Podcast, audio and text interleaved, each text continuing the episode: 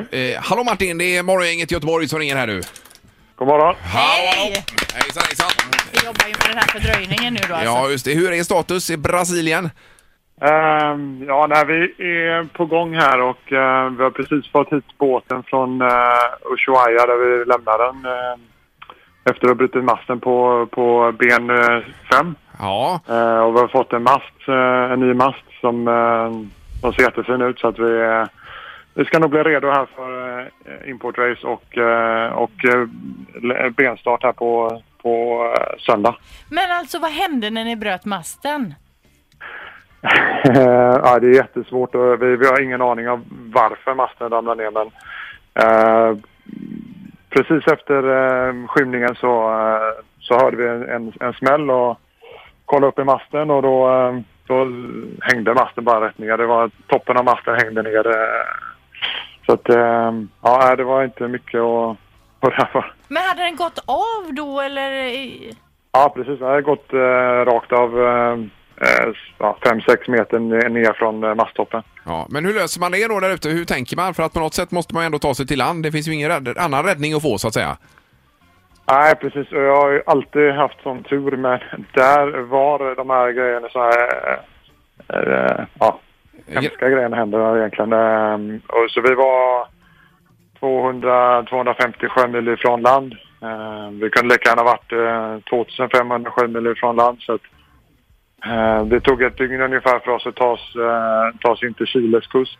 Eh, men vi seglade ungefär nästan 24 timmar med eh, den här brutna masttoppen hängande och, och våra stora, för, våra stora gennackor bara flygande ut från masten. För vi kunde inte vi kunde egentligen inte ta hand om, eh, ta hand om det mitt ute på havet. Vi var tvungna att skicka upp en kille i masten som, som skar ner det och det ville vi inte göra mitt Nej. ute på havet. Så att, eh, man, man går från en situation där man racear 100% till en eh, överlevnadssituation. Så att det är väldigt speciell eh, känsla. Ja, förstår. Vad innebär det för fortsatta tävlingar nu då Martin här då?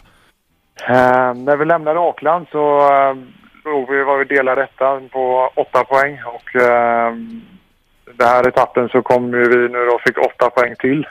så dubbelt så mycket poäng som vi fått dem på de fyra, eh, fem första etapperna så eh, fick vi lika mycket igen. Eh, Medan de som vi delade ledningen med fick en poäng för de vann etappen. Så att, eh, det blev lite, lite tufft för oss att, att komma tillbaka men eh, ja, vi har rätt. Vi har ju eh, fyra etapper kvar att, att kämpa och, och, och ge allt. Så att, eh, vi är väldigt taggade i alla fall. Så att, eh, Men misstänker ni det här gänget för sabotage av mas- masten? nej, så hade det varit sabotage hade det nog hänt lite Jo, tidigare. jag tänker om de bara kanske har skurit ett litet, liten skåra i så att det mer och mer har liksom slitits och nötts till den bröts då. Ja, nej, så det var väldigt sofistikerat i alla fall. Ja, Men, ja, eh, ja, jag tror det måste för det- vara till. Ja, det var ju två veckor inne i etappen så att... eh, Ja, ja. ja, nej. Nej. Men, eh, och nu är det Newport som gäller i USA då på östkusten där ju. Ja, precis. Eh, Nästa stopp. eh, Det blir en eh, lite enklare etapp eh, än vad den förra var. Förra var ju, eh, är ju signaturetappen där det är riktigt kallt och riktigt blåsigt. Så att, eh, eh, det ska bli lite skönt att ha ha en lite lugnare etapp nu. Ja, ja, det låter bra. Och så ser vi fram emot det som eh, komma ska här i juni månad i Göteborg också så småningom.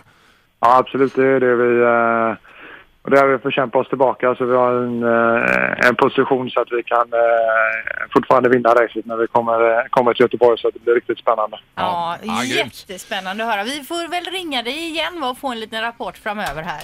Tack så jättemycket. Gör det. Gärna det. Ja, kanon. Bra Martin. Hälsa de andra och lycka till. Tack. Hej. Tack, tack. Hej. Då. Ett poddtips från Podplay. I fallen jag aldrig glömmer djupdyker Hasse Aro i arbetet bakom några av Sveriges mest uppseendeväckande brottsutredningar. Går vi in med hemlig telefonavlyssning och, och då upplever vi att vi får en total förändring av hans beteende. Vad är det som händer nu? Vem är det som läcker? Och så säger han att jag är kriminell, jag har varit kriminell i hela mitt liv men att mörda ett barn, där går min gräns. Nya säsongen av Fallen jag aldrig glömmer på Podplay.